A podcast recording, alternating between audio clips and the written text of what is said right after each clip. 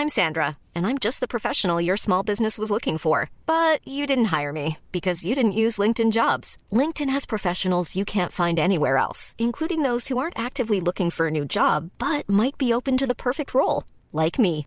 In a given month, over 70% of LinkedIn users don't visit other leading job sites. So if you're not looking on LinkedIn, you'll miss out on great candidates, like Sandra. Start hiring professionals like a professional. Post your free job on linkedin.com/people today. Mom deserves the best, and there's no better place to shop for Mother's Day than Whole Foods Market. They're your destination for unbeatable savings. From premium gifts to show-stopping flowers and irresistible desserts, start by saving 33% with Prime on all body care and candles. Then get a 15-stem bunch of tulips for just $9.99 each with Prime. Round out Mom's menu with festive rosé, irresistible berry chantilly cake, and more special treats. Come celebrate Mother's Day at Whole Foods Market.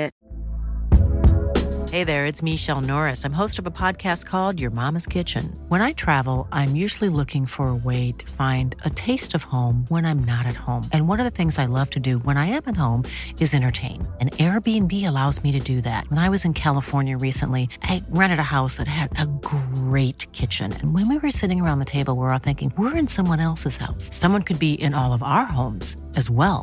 If you have a home, but you're not always at home, you have an Airbnb. Your home might be worth more than you think. Find out how much at airbnb.com/host. Då hälsar vi välkomna till alla er som lyssnar. Det här är återigen ett avsnitt av DuoSSL. Faktiskt, vi har en gäst med oss idag också. Ingen mindre än Åkersbergas Isabel Balzano. Hur är läget med dig? Ja, men det är fint. Det är superbra. Kul med en ledig söndag sådär, och spela in podcast. Det är supertrevligt. Ja, du är ledig på söndagar annars? Inte så mycket innebandy eller annat? Ja, jag brukar faktiskt vara det. Det är rätt skönt. Så att lördagsmatcher är ganska tacksamma. De gillar vi. Fler sådana helt enkelt? Ja, jag tycker faktiskt det. För jag sådana.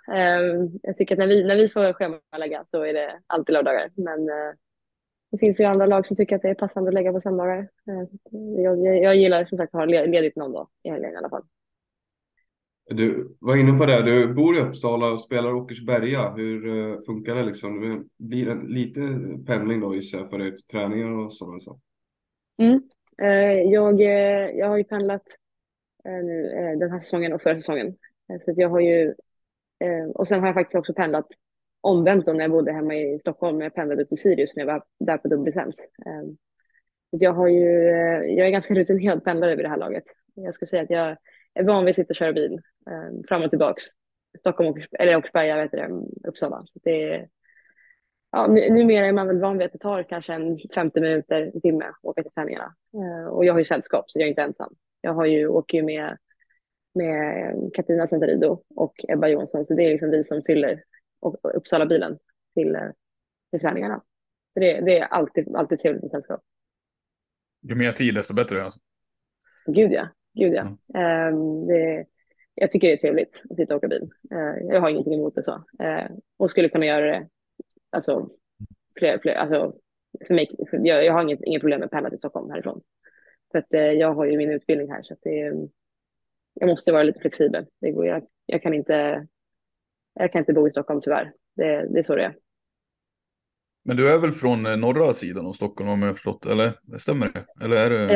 Ja, precis. Jag är från Täby från början. Så att, jag är i alla fall från rätt sida av stan. Det är inte någon söderpendling så att jag behöver åka till genom hela stan i alla fall. Det är tur det. Ja, förstår det. Vad är det för utbildning som du går i Uppsala? Jag pluggar till gymnasielärare. Så att jag har svenska och historia som mina två ämnen.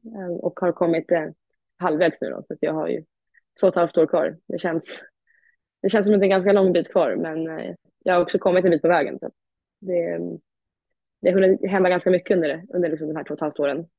Både liksom privat och även innebandymässigt liksom. När jag började plugga så spelade jag inte SSL och nu spelar jag SSL. Så det har hänt ganska mycket. Men hur funkar det då? För det kommer väl rätt mycket, kommer det inte lite praktiska moment också så senare? Eller är du redan där? Att det jobbas lite så? Vi har ju praktiker flera gånger under utbildningen och har redan hunnit ha en praktik. Och då var jag i Järfälla och gjorde den. Så att, då var jag, alltså det var hyfsat nära. Det funkade med pendlingen då. Så att det var, jag skulle ändå till Stockholms hem till träningarna. Så att man åkte dit, hade sin praktik och sen åkte man direkt vidare till Åkersberga. Så att man var inte hemma så mycket, men det var kul var det. Det var jättekul att göra praktik. Jag hade gjort det igen. Typ, det är nästan så att jag skulle vilja praktisera hela utbildningen istället. Ja. Ja, men det är bra att känna på hur det känns då. Sen får en känsla för det, hur det kommer vara sen också. Ja, men gud ja. Så att det är kul att testa på. Och så, jag hade kanske inte åldern här som jag ska ha sen i framtiden. Men det är kul att jobba med barn. Så att det ser jag fram emot att göra. Var du gymnasielärare? Gymnasielärare. Ja. Så de kommer vara lite äldre. Det är lite där jag känner att jag har lagt min ribba. Jag tänker att det är kul att jobba med elever som är lite äldre. Jag har jobbat lite tidigare i skolan så där, med barn som har varit mellan 10 och 14 typ. Och nu kände jag att jag har gjort det och så vill jag testa på att jobba med gymnasieelever också. Ja, spännande. Du var inne på Falun väldigt tidigt i inspelningen här, men ni hade ju match där igår. Vad är din känsla efter den då egentligen? 5-3 och vi ska säga att du gjorde 2 assist tror jag också. Så att stark match av dig framförallt. Nej, men jag är faktiskt nöjd med min insats och lagets insats i kanske första och tredje perioden. Det är väl de perioderna jag tycker att vi ska ta med oss. Vi har väl kanske haft en ganska dålig tendens till att vara lite halvsvaja i andra perioden. Och vad det syndromet beror på, det vet jag inte. Men jag tycker att vi gör en jättebra första period. Vi leder ju till och med matchen då. Så att i ganska, eller en liten period i alla fall. Och sen så, jag tror att det blir lite så här kniv mot strupenläget, att vi måste jaga ikapp. Och då lyfter vi oss. Men spelmässigt tycker jag att vi gör det bra. Större delen av matchen. Vi har mycket boll. Mycket, mycket mer boll än vi kanske är vana vid. Och får chansen att spela lite sådär. Och jag tycker att vi är disciplinerade också. I omgångar i försvaret. Så att alltså, absolut, i helhet tråkigt såklart att förlora. Men en bra insats av oss, såklart. Och jag tycker alltid att det är kul att få bidra med, om det är assistpoäng eller om det är, ja, om det är mål eller vad det än kan vara, så gillar jag att bidra till laget. Det är kanske också lite en sån roll jag har fått ta mig an den här säsongen, att jag ska bidra poängmässigt. Ja, för du spelar forward nu. Är det något som du har gjort hela tiden eller har du bytt lite positioner? Jag har nog spelat det mesta. Men jag ska säga att forward är min, alltså jag spelar nästan bara högerforward nu. Det är så pass fyrkantigt att jag nästan inte spelar något annat än högerforward. Det har hänt att jag kunde spela back. Jag tror att jag spelade back en match när vi hade lite backasjuka. Men nej, den här säsongen har jag verkligen spelat högerforward. Det är bara. Och men tidigare så har jag faktiskt varit back. Förra säsongen spelade jag rätt mycket back. Och sen så har jag ju spelat med Sirius. Det här var ju, om man nu ska bara, jag har testat allt. Jag har liksom varit etta där och ja, jag skulle säga att jag trivs i och för sig på högerkanten, så det blir lätt att jag spelar mer åt höger än åt vänster faktiskt. Jag trivs bra på min högerkant. Har du också någon typ av assisterande kaptensroll i laget den här säsongen eller? Ja, det skulle jag väl ändå påstå att jag har. Vi har ju alltså, Mickis då. Hon är ganska, alltså jag tror inte att vi skulle kunna välja någon annan kapten. Hon är ganska liksom, det är bara så det är. Alltså, hon är alltid kapten och det har alltid varit så. Och jag tror att många ser upp till henne och hon är en bra ledarfigur och sådär. Och har gjort väldigt många år i föreningen så. Och Ja, och i år så blev jag invald som assisterande tillsammans med Frida Minnsson. Och jag tycker att det är jättekul. Det är verkligen en roll jag trivs att ha. Och nej, men jag tänker liksom att det blir ett sätt för mig att ta ansvar på plan och vid sidan av plan. Bidra med det jag kan bidra till laget. Så det är faktiskt jättekul att få ha den rollen. Och absolut, man kanske måste... hålla sig lite i skinnet ibland om det är och sådär, och man måste uppträda på ett visst sätt, men jag tror att det är väldigt bra för mig att ha liksom, de ramarna att hålla sig till. Ja, för det har ju hänt väldigt mycket, tänker jag, från förra säsongen till den här säsongen med många nya spelare som har kommit in och kanske rätt många yngre, känns det som, även om många som lämnade var ju rätt unga också, men känns som det ganska ungt lag också som ni har, så att, vad tänker du kring det och att du då får kliva fram här och ta lite mer ansvar kanske? Men jag tycker det är jättekul. Jag gillar att vara en god förebild och jag tycker att de här yngre tjejerna tar ju, som sagt, de har tagit ett jättekliv och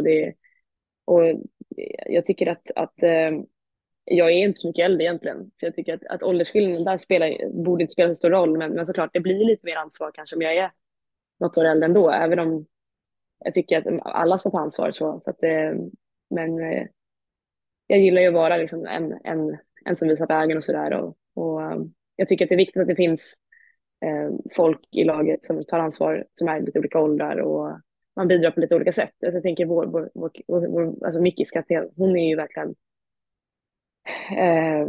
kapten på så många vis, kanske att hon tar dialog med domaren och hon pratar med liksom andra lagledare och andra spelare och liksom, kanske lite mer formella rollen, men jag gillar ju även rollen som jag får kanske med att socialt få in folk i gruppen och sådär och vara den som pratar och driver på sådana saker, så att man får lite olika roller kanske som kaptener, men det är som sagt jättekul och att jag får göra det, jag trivs bra med det.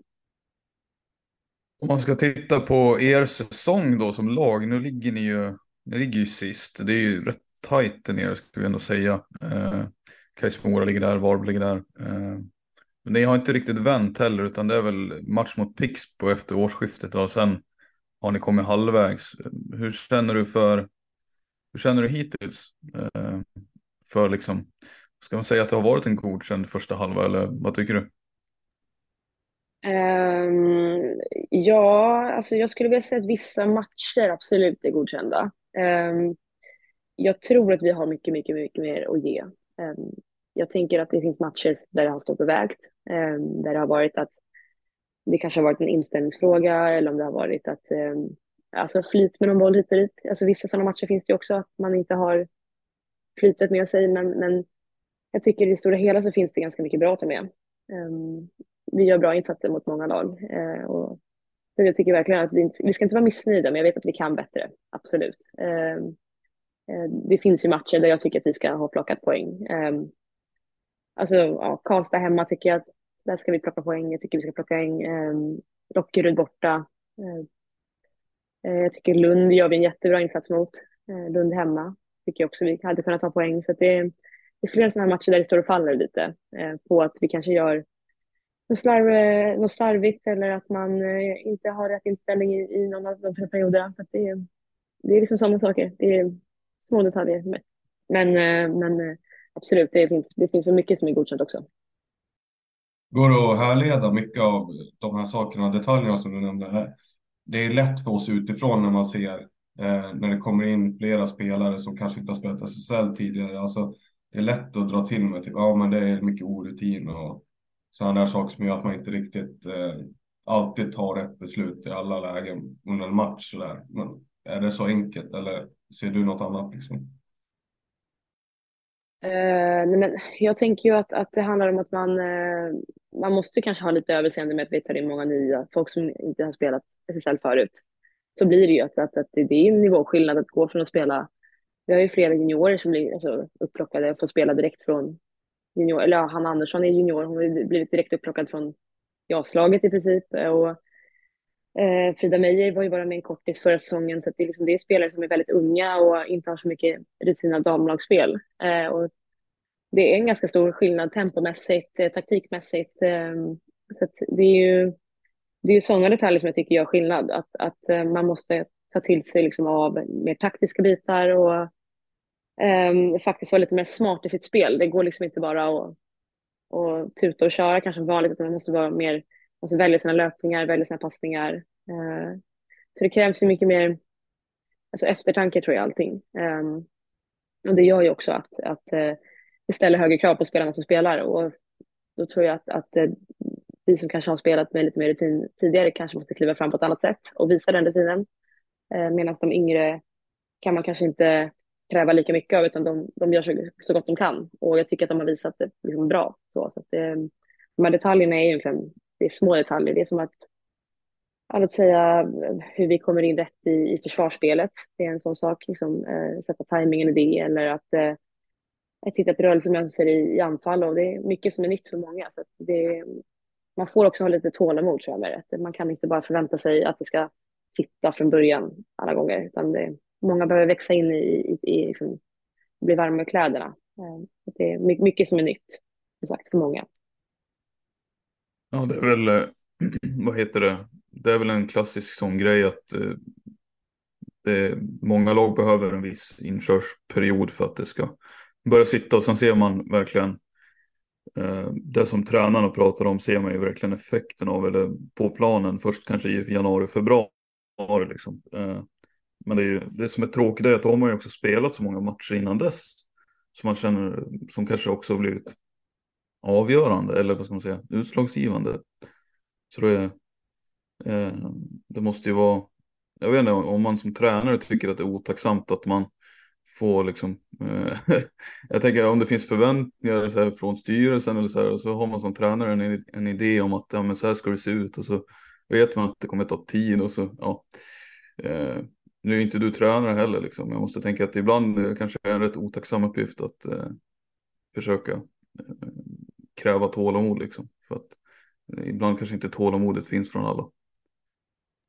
Nej, jag håller faktiskt med. Det är alltså, det är också det. Jag tror att jag själv har väl kanske lite bristande tålamod i omgångar, och man har ju verkligen fått träna sig i det, att liksom att ge det liksom en chans och lite tid och sådär, och alltså det kanske finns träningsveckor där det känns jättemotigt och kämpigt, och andra veckor så bara flyter det på som vanligt. Så att det, såklart, vi själva har ju en målbild också. Det är inte bara liksom tränarna och styrelsen som förväntar sig någonting av oss, utan det är ju vi själva också. Då blir det lite småfrustrerande och känna att man står och trampar lite när man, ja, alltså man kommit in kanske i omgång 9, och så känner man att nu ligger vi näst sist och har tagit 3 poäng, och att man bara får hålla ut och känna att säsongen håller på till mars.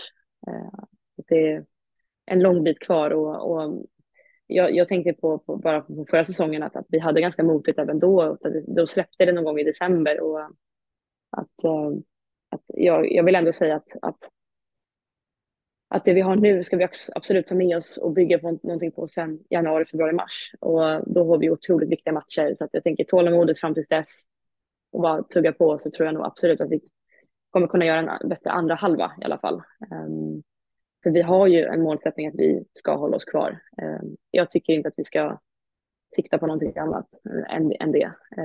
Så jag tycker faktiskt att med rätt inställning och bra träning så tror jag nog absolut att vi kommer kunna hålla oss kvar. Jag funderar på en annan grej, eller Samuel, du var inne på det här med tränare och sådär. Det har väl varit lite, är det någonting som du känner att du kan prata om? Det har väl varit lite rörelse hos er på tränarfronten och sådär. Är det något som du kan säga någonting om huruvida det har påverkat gruppen, alltså spelarna, eller har det varit lugnare än vad man kan få intryck av om man bara läser tidningen? Jag tycker ju att media har en tendens att vrida det lite, såklart. Men alltså, jag tror att vi är i behov av att ha en ganska stabil grund. Alltså då att vi har en tränare som vi faktiskt kan förlita oss på. Och jag tror att vi kände redan förra säsongen att Fredde var verkligen en tränare då, Fredrik, att han vi kunde förlita oss på honom, att han gav truppen väldigt mycket stabilitet och att man kände att det är många som vågar vända sig till honom och så. Så jag tror absolut att det är viktigt att man har liksom någon som alltid finns med och är där. Och sen så har vi absolut, det har varit ruljans. Och det finns väl kanske ingen bra svar på varför. Men jag vill ändå tro att vi ställer rätt höga krav på tränarna vi har runt oss. Eftersom att vi har ganska mycket yngre spelare och sådär, och att jag tror att man måste ha en viss typ av tränare som funkar med både yngre spelare och mer rutinerade spelare. Så att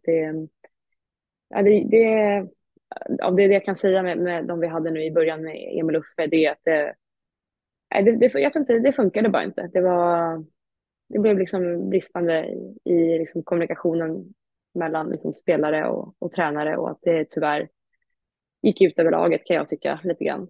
Men det är min personliga åsikt, och jag kan inte svara på vad andra laget tycker, utan jag tycker inte att det funkade. Och jag tycker att det funkar bra nu med Fredrik, och jag tycker att han nya David nu som har kommit in. Ni kanske noterade att det var ett nytt namn då på uppställningen igår på matchen, att David som var med, att han är duktig, och att han har tagit väl med tid nu i veckan att liksom lära känna oss och höra vad vi tänker och tycker, och att han är väldigt rak, och jag tror att vi verkligen behöver det här lite mer raka spelet och raka tydliga liksom, så här gör vi. Det har varit väldigt tacksamt att han kommer in och gör det så bra med oss. Så tanken där, han ska köra han med hela säsongen då, eller resten av det som är kvar då, eller? Vi har inte fått något annat direktiv att han ska vara med oss nu. Det är så, alltså vi välkomnar ju honom in och så där, och vi tänker att han är med så länge, alltså inget annat har sagt. Det är liksom det är för att vi fick träffa honom nu i veckan, som sagt.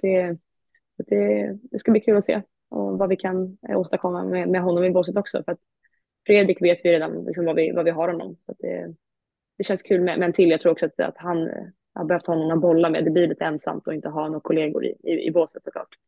Mm. Och, han har ju annars en ganska öppen dialog med spelare, men han måste också ha en kollega som han kan bolla med. Det är jätteviktigt att han har det.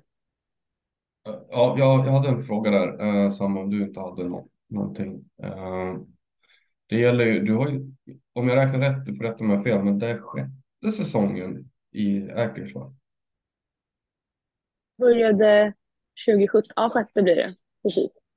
Det är ganska, jag tänker du är ju så ung fortfarande ändå, man säger liksom, men att du redan har tillbringat så många säsonger i en och samma klubb på det sättet. Du säger väl någonting, men vad är det som gör att du trivs så bra i Åkersberga? Jag tror att redan från start så var föreningen väldigt inbjudande och väldigt sådär att de har många tog mig under sina vingar. Alltså när jag var junior så var jag i väldigt stort behov av att ha liksom någon bra ledsagare runt mig, och det har varit många äldre spelare som verkligen har tagit en ett jättefint ansvar där i att liksom få in mig i truppen, och jag har alltid känt mig liksom uppskattad och behövd av väldigt många i föreningen, både spelare, ledare, alltså folk som är där och tittar, alltså andra ledare från andra som delar av föreningen så. Så jag tror att det är alltid att man har känt sig uppskattad och behövd som har gjort att man stannar, att man det är lätt att vara lojal gentemot en klubb som visar det tillbaka. Och sen att jag också så här invandrarmässigt, alltså det har ju varit ett jättekliv för mig att byta från juniortiderna i Täby till att faktiskt få spela damlagsinnebandy och sådär. Och jag tror att min miljön var väldigt bra för mig i Åkersberga. Vi spelade ju allsvenskan och sådär, och jag fick god chans att möta liksom bra motstånd och sådär. Jag kände ju också att jag inte ville förhasta mig. Alltså jag ville liksom inte kasta mig in i SSL det första jag gjorde som 16-åring, för att jag kände mognadsmässigt att jag var inte där.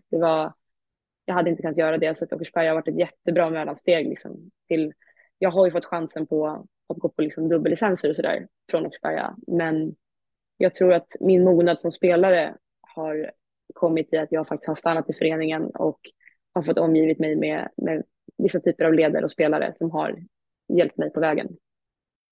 Men så fick du ju spela senior innevarande första säsongen redan, eller?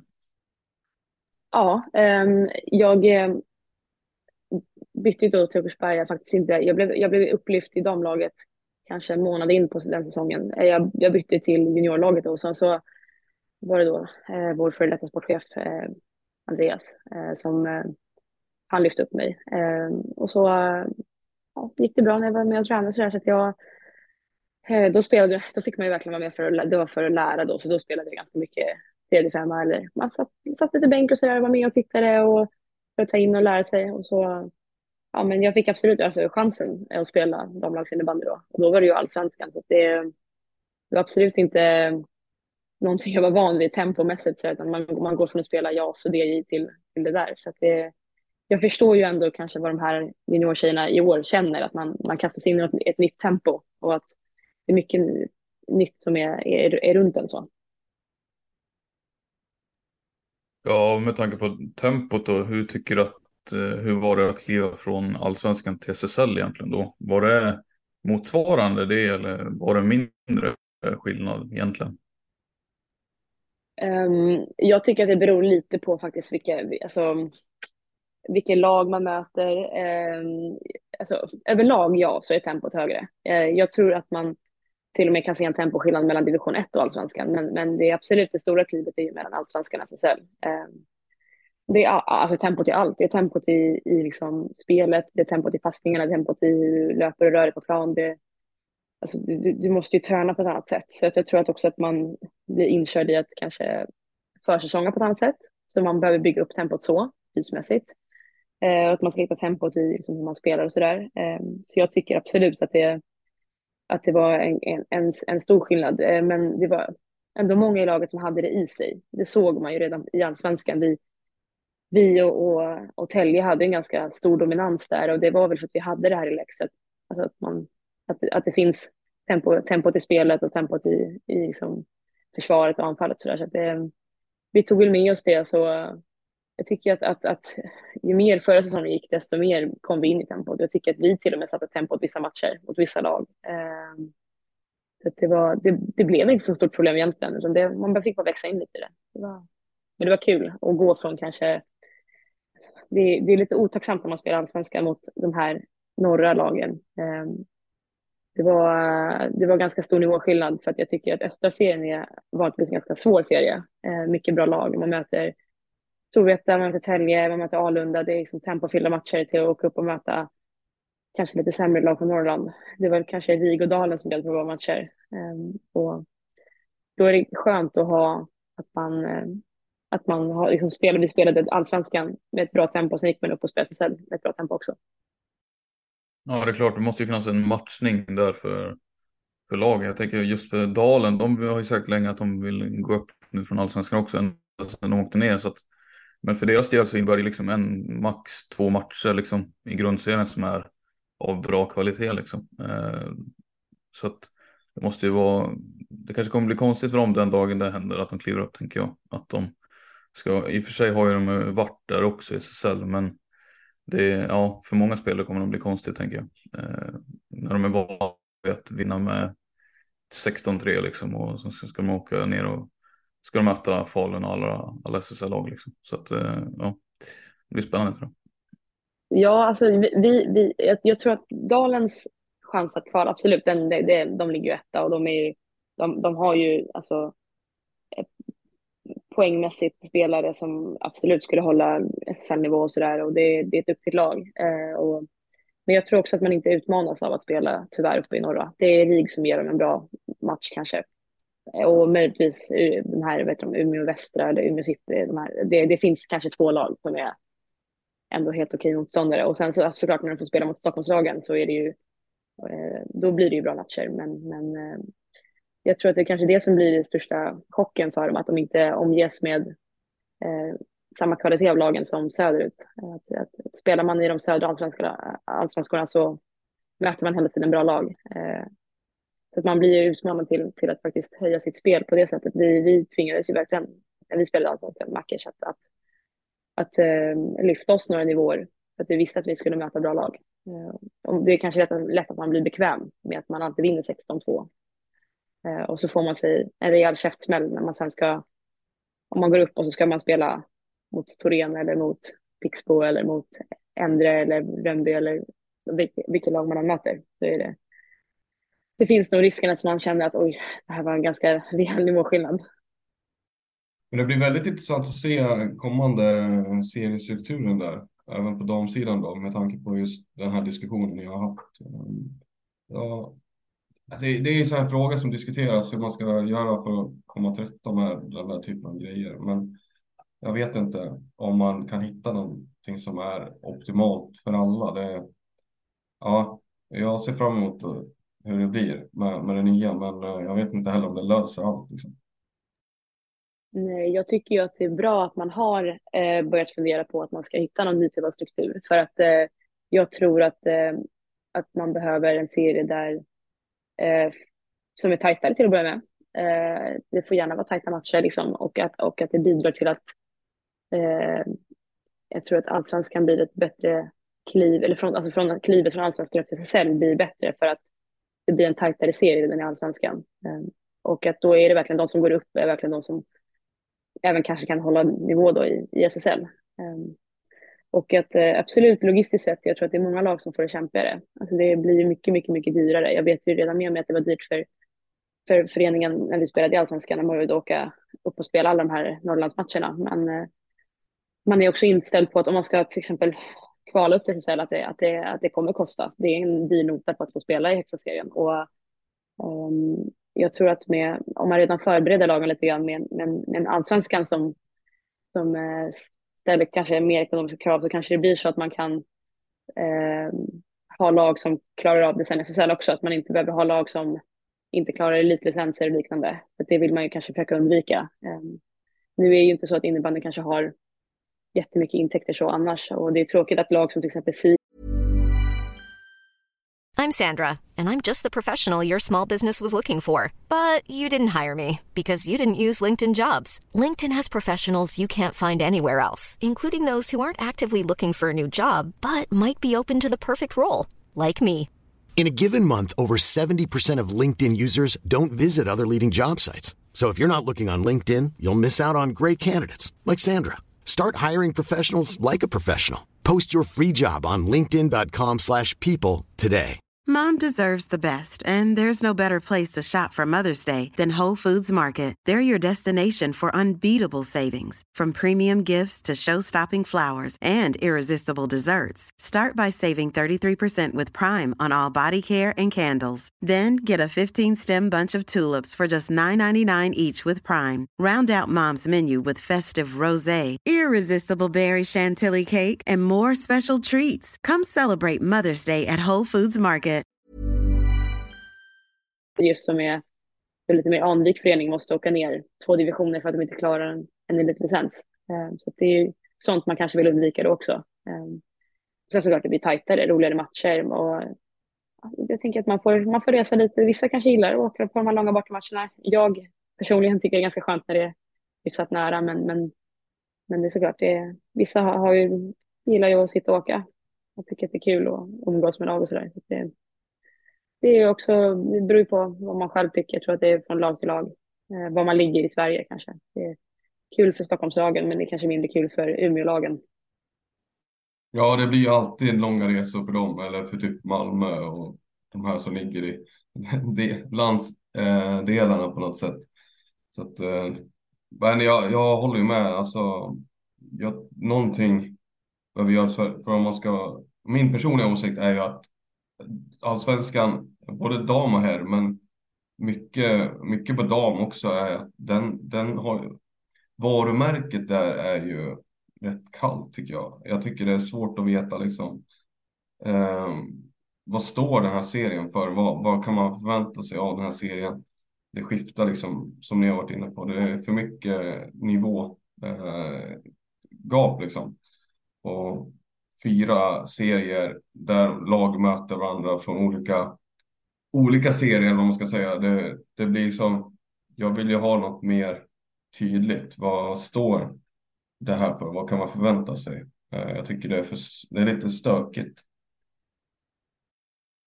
Ja, jag håller med. Jag håller helt med. Det är, jag tycker att man till att börja med kanske, som du säger, man säljer inte in allsvenskan kanske så jättebra alla gånger, utan det känns som att redan från unga ålder att man vill gärna pusha många till att ta SSL-klivet direkt. Och att man kanske måste göra allsvenskan mer lockande på något sätt, så att man kan driva dit publik.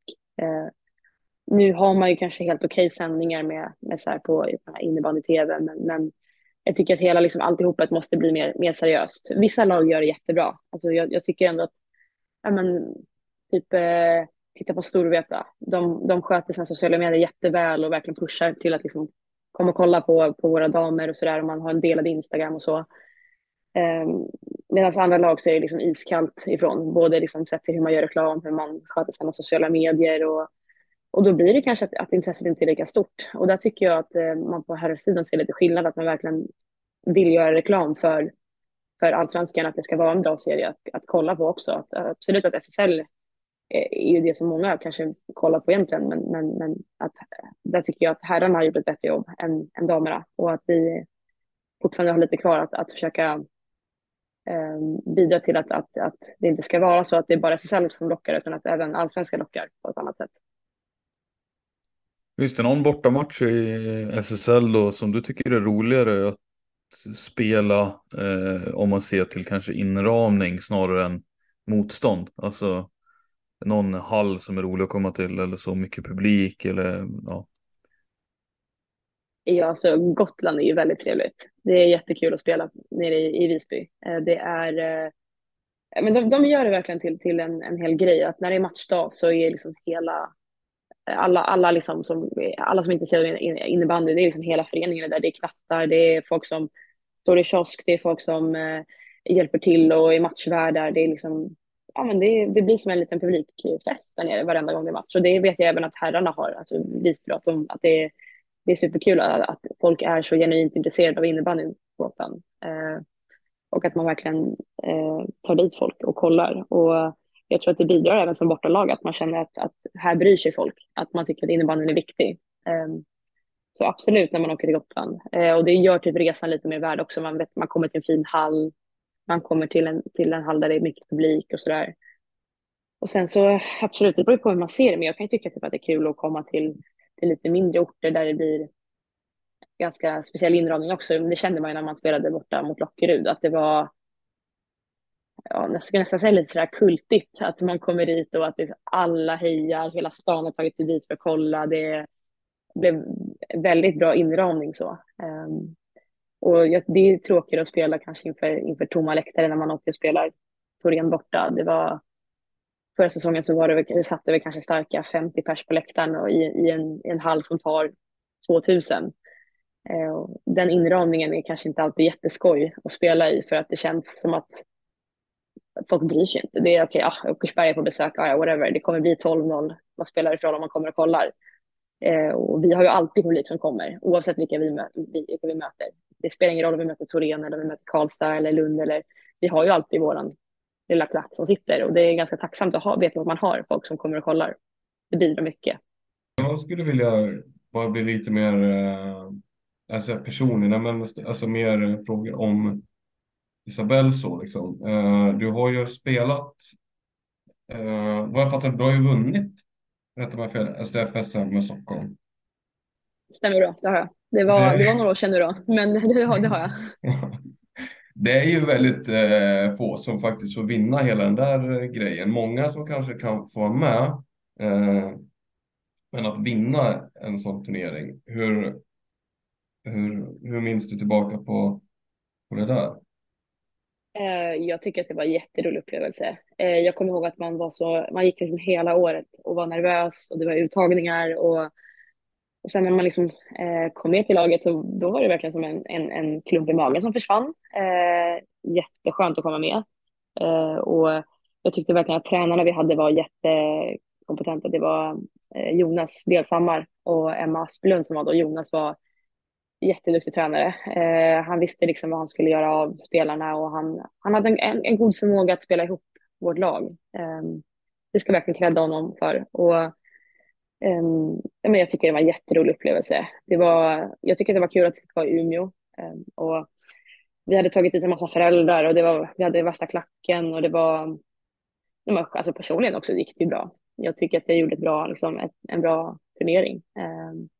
Nu kanske jag inte öste in liksom, det där många poäng som många spelare gör, att man, det var inte så att jag skapade några rubriker eller liknande, men det var en jättekul upplevelse att ha. Jag har gjort, och jag tror att man växer ganska mycket som spelare.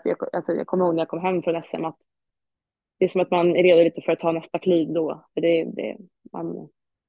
jag tycker tempomässigt utmanade man sig själv. För att det blev liksom att man mötte de bästa juniorerna i sin kull då. Och att man kommer tillbaka och man rider lite på den här SM-guldsvågen då. Det var jättekul. Det är lärorikt att få spela en sån turnering också. Men var det året de gjorde den här nya indelningen F16, eller var det innan det? Det måste ha varit efter, va? Vi var nog 00 spelade F16 och vi spelade F16, så att det har varit vi var nummer 2 då på tur. För att jag tror inte att 00 fick spela något annat än F16 heller. Så jag har bara fått möjligheten att spela, som att Stockholm har ju då man kan ju bara bli tagen ett år eftersom det är så stort distrikt. Så var det ju verkligen, man kände att när man kom med så var det ju då kände man att okej, men jag är liksom utvald av alla 01-or i hela Stockholm. Vi är nog rätt många, det var ganska stora uttagningsgrupper, så att det var inte kul att komma med och sådär. Och om man ser tillbaka nu så det är många som har lagt av innebandy eller spelar på mycket, mycket lägre divisioner, så att det är kul att man liksom fortfarande håller på och sådär, och att det var väldigt viktigt för mig att få komma med. Jag tror att det var så här en milstolpe då i alla fall, för mig innebandymässigt att få komma med till något sånt. Så det är superkul att man har fått chansen. Minns du någon namn som kanske håller på fortfarande idag som jag känner till några alltså det finns ju fler 01-or vet jag, men jag är osäker på om de spelade, men har du någon namn som du vet håller på idag? Ja, vi spelade ju finalen mot Maja Biström. Så att det var speciellt att möta henne där. Det var inte första gången jag mötte henne, men det var första gången jag nog insåg hur duktig hon var, och att man såg att det här kommer bli en otrolig innebandyspelare. Hon, alltså det sättet som hon spelade innebandy på den finalen, alltså att inte hon gjorde mer mål och mer poäng, alltså det var hon. Jag tror att hon var lite osjälvisk när hon spelade med sitt Västernorrland då, men det var otroligt att se henne redan då. Jag tror att man förstod på direkten att här har vi liksom ett guldkorn i 01-kullen, att man såg det på henne. Men sen så mötte jag väl Matilda Lindgren som spelade i Rönnby. Hon spelade i Sörmland då.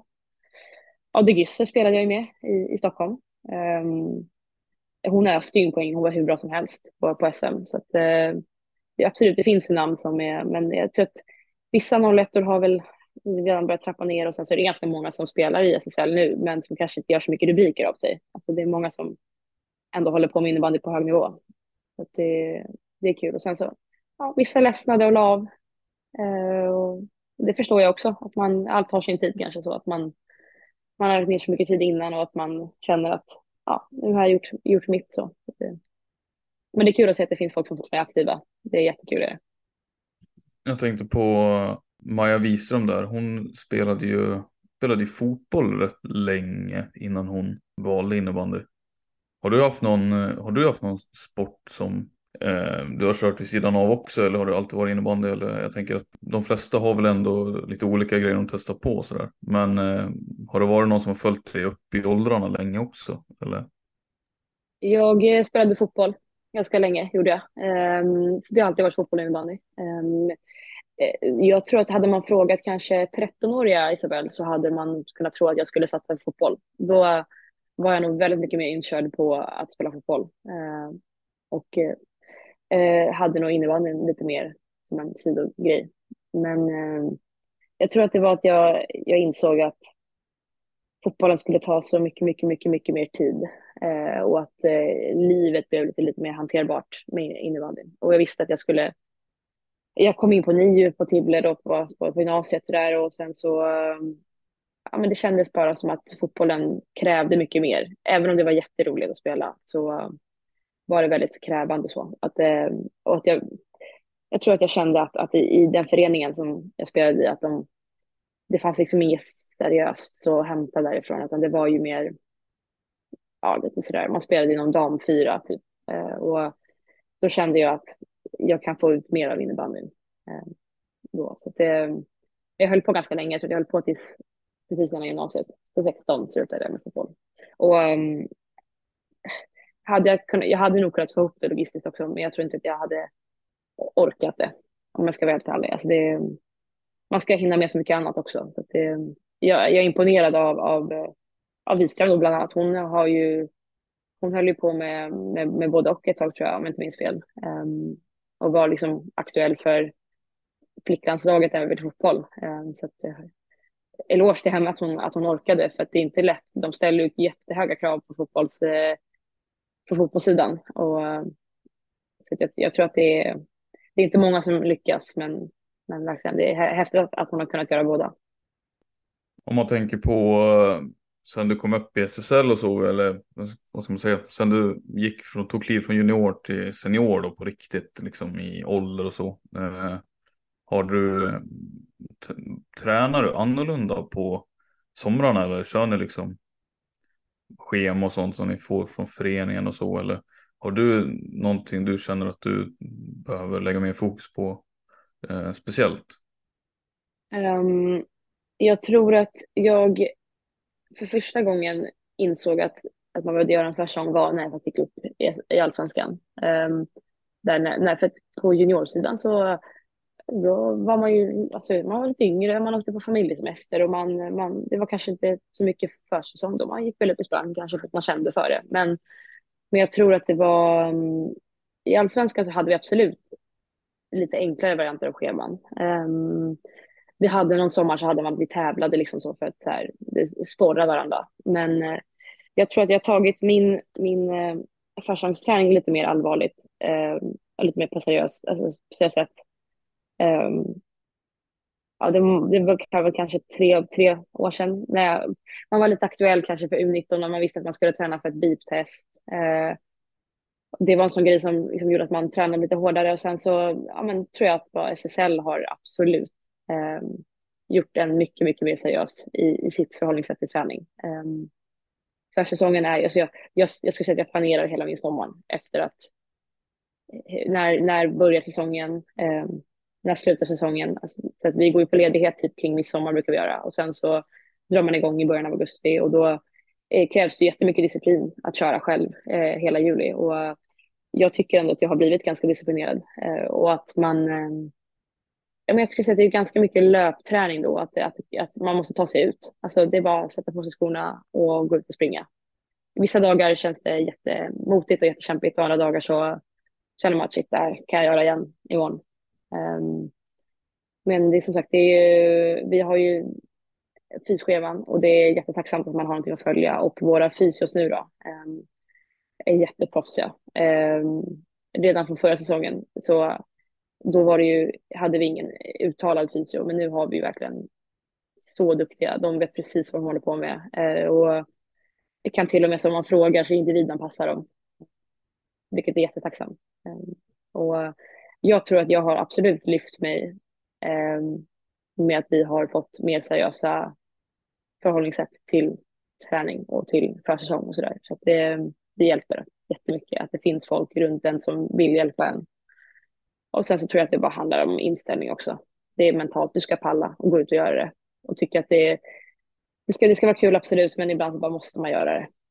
Mm. Får man fråga vad du springer på beep då, om du gör ett sånt test? Om jag ska vara helt ärlig nu, det var nog väldigt länge sedan jag sprang beep-test. Jag kan inte ge något bra svar på det. Jag hoppas att jag har ändå helt okej resultat. Alltså, om det jag sprang senast så sprang jag väl kanske på, det här var väl kanske åtminstone 2,5 år. Alltså jag tror inte att jag har haft någon anledning att springa beep.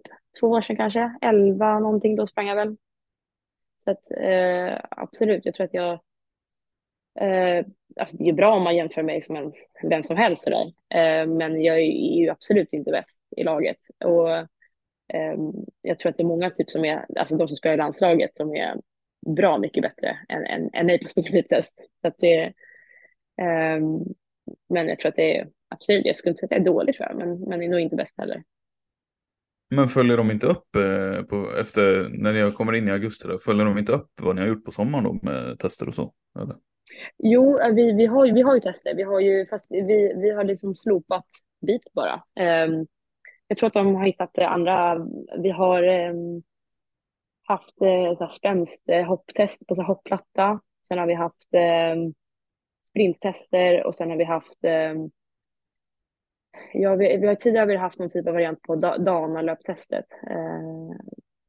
Och sen har vi haft en ny variant nu som de då från det här muskelcentrumet eller vad man ska kalla det för. Alltså nu kommer jag inte ihåg namnet, men vår fysio, de har ett eget test som de utformar.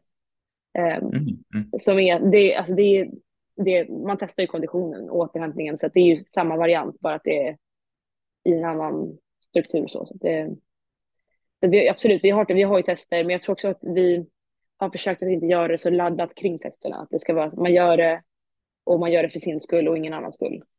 Att det är jätteviktigt. Man tränar ju försäsongen för sig själv. Såklart också lite för laget, men jag tror att vi har verkligen dämpat den hetsen lite grann. Och det är jätteskönt att veta att det inte är så. Alltså, det är såklart, det finns ju en kravbild på att jag tror att folk att de vill att vi ska hålla oss på en viss nivå, men det är ingenting som är uttalat så egentligen. Du nämnde U19 tidigare också. Du var aktuell för det, men vad blev det av det egentligen? Jag fick ändå vara med ganska länge och ganska mycket. Jag blev uttagen till de här lite stora boselägren och sen så fick jag chansen att åka med på att spela EFT då, i Prag. Så det var kul att vi fick åka bort till ett annat land och, så där, och spela där.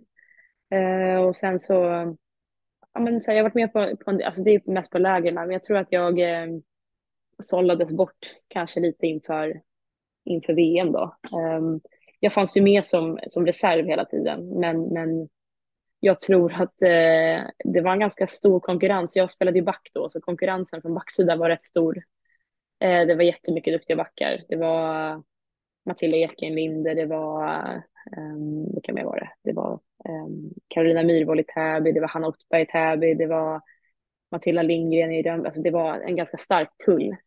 Och jag som inte spelade SSL då heller hade det väl kanske lite mer kämpigt med att ta plats där när det var ganska många som var rutinerade. Alltså, och då snackar vi verkligen rutinerade. Ekenlinde spelade jättemycket då i Torén och det är folk som fick mycket spel till SSL. Så att jag tror att det var där det fallerade lite grann.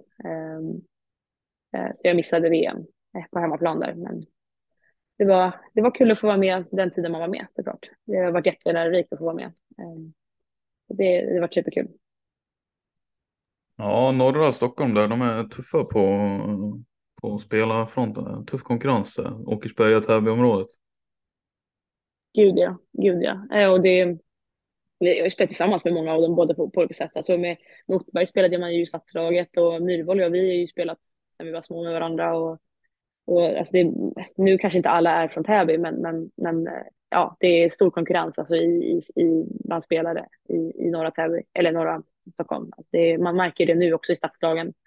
Tittar man på alla de senaste statslagen från det att jag spelade till nu, så är det ju väldigt mycket spelare från Täby. Väldigt mycket spelare från bara norra i allmänhet, men Täby har ju verkligen en väldigt stark juniorsida, och det känns väldigt fint att jag också fått ha mina juniorer i Täby, att jag fått vara en del av det.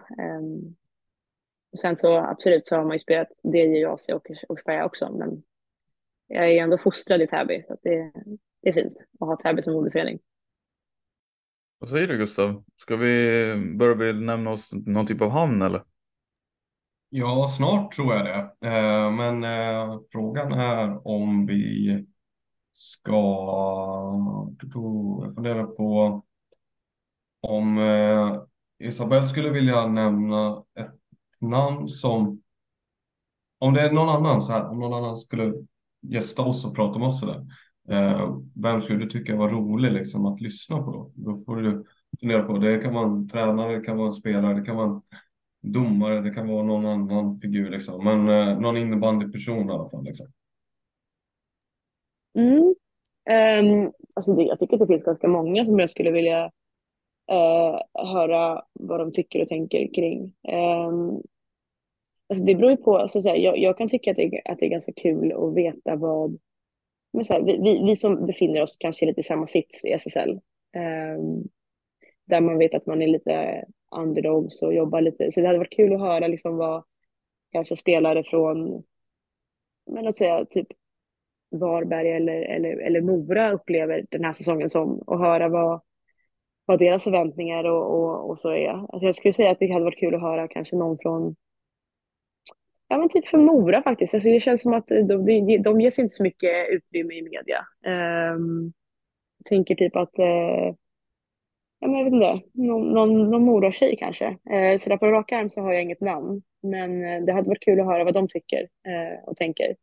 För att vi är ju verkligen, och sen nu kanske de har tagit in lite nya spelare och sådär. Så att ja, men det hade varit kul faktiskt att höra. Det är vad de tycker. Eller kanske, ja det känns som att man hör lite om Moras tränare. Han går ju ut ibland i media och pratar lite. Men någon tjej från Mora, det hade varit kul att höra. Vad de upplever och vad de tycker om den här säsongen som har varit. Så att ja. Jag vet inte, jag vill kunna ge ett namn, men jag kan inte ge ett namn sådär på rak arm. Nej, men det är bra, vi tar med oss det. Namnen får du lämna till oss då. Så, ja. Så jag har ju haft, nu var ju det länge sedan, så att det har ingenting med den här säsongen att göra, men vi har ju haft Malin Andreasson, vet jag, sedan tidigare. Det är väl den enda va, med Mora-anknytning. Men det var ett par år sedan. Precis, ja det var ett par år sedan. Så att, det har ju hänt mycket den truppen vet jag sen vi pratade med Malin Andreasson sist. Så att, det är många nya namn där som man kanske inte har jättebra koll på. Det skulle vara kul att höra liksom vad de, jag tänker antingen om man tar något nyförvärv för att se vad de tycker om Mora i allmänhet. Alltså jag tänker typ så här Elin Höglund som kom in nu, eller hon Vanessa Kreptova som har kommit. Alltså det är ju, det finns ju lite nytt folk som har glidit in i den här truppen, och antingen att man hör vad de upplever Mora som, eller man tar någon som kanske har varit i föreningen ett tag och så vad man tycker om rulliansen på spelare och ja, hela den biten. Och, alltså, de har ju ändå också kvalat, så de vet ju med sig liksom hur de har ju haft en ganska, det är ganska nyligen som de kvalade också, så att den upplevelsen är ju absolut gemensam med det vi och Xperia har känt. Så att det hade varit kul att höra att hur de upplever det. Om man ska sätta dig lite på pottkanten, jag fattar ju att ni ska ju vara ni ska ju ha två lag bakom er i alla fall när säsongen är färdigspelad. Ser du att Kais Mora kan vara av de två lagen, eller ser du att det är två helt andra lag förutom er två som kommer ligga bakom? Nej, jag har nog faktiskt tänkt att Mora är nog en av de lagen som vi ska hålla oss bakom oss. Jag tänker, alltså det är många lag som överraskar, men jag vill ändå tro att om vi börjar plocka poäng i viktiga matcher så hoppas jag att det blir Mora och Lockerud som hamnar bakom oss. Men man vet ju aldrig. Alltså jag tänker Varberg tappar ju Haverman nu till exempel. Det är viktig spelare, så man vet inte vad hon bidrar ganska mycket poängmässigt framåt. Så det skulle lika gärna kunna vara Varberg och Lockerud eller Varberg och Mora. Men ja, gärna något av de lagen efter oss helst. Så jag tror nog att det är det man har tänkt i alla fall kanske, att det är vi som kommer vara nere i någon typ av bottenstrid. Sen vet man inte heller så här, det har varit lite svajigt för Kalmar, det har varit lite svajigt för Karlstad. Det är ganska många föreningar som inte är så ja, det är ingen förening som liksom håller någon jämn streak på liksom antal vinster eller vilka man vinner mot, utan så här, nu kanske Karlstad överraskade senast typ mot Ändre då, låt säga, och det är ju såklart, man ska inte räkna bort något lag, men det är, jag skulle nog säga Mora Lockerud kanske då, bakom oss. Ja, och tackar dig för de svaren, och tackar dig för att du vill vara med i podden också, Isabel. Tack själva. Ska hinna tacka alla som har lyssnat också. Ja, ni vet ju hur det går till. Vi försöker släppa avsnitt varje vecka, så att det är bara att hänga på här fortsättningen också. På Spotify eller eller dylikt. Tack ska ni ha, ni som har lyssnat.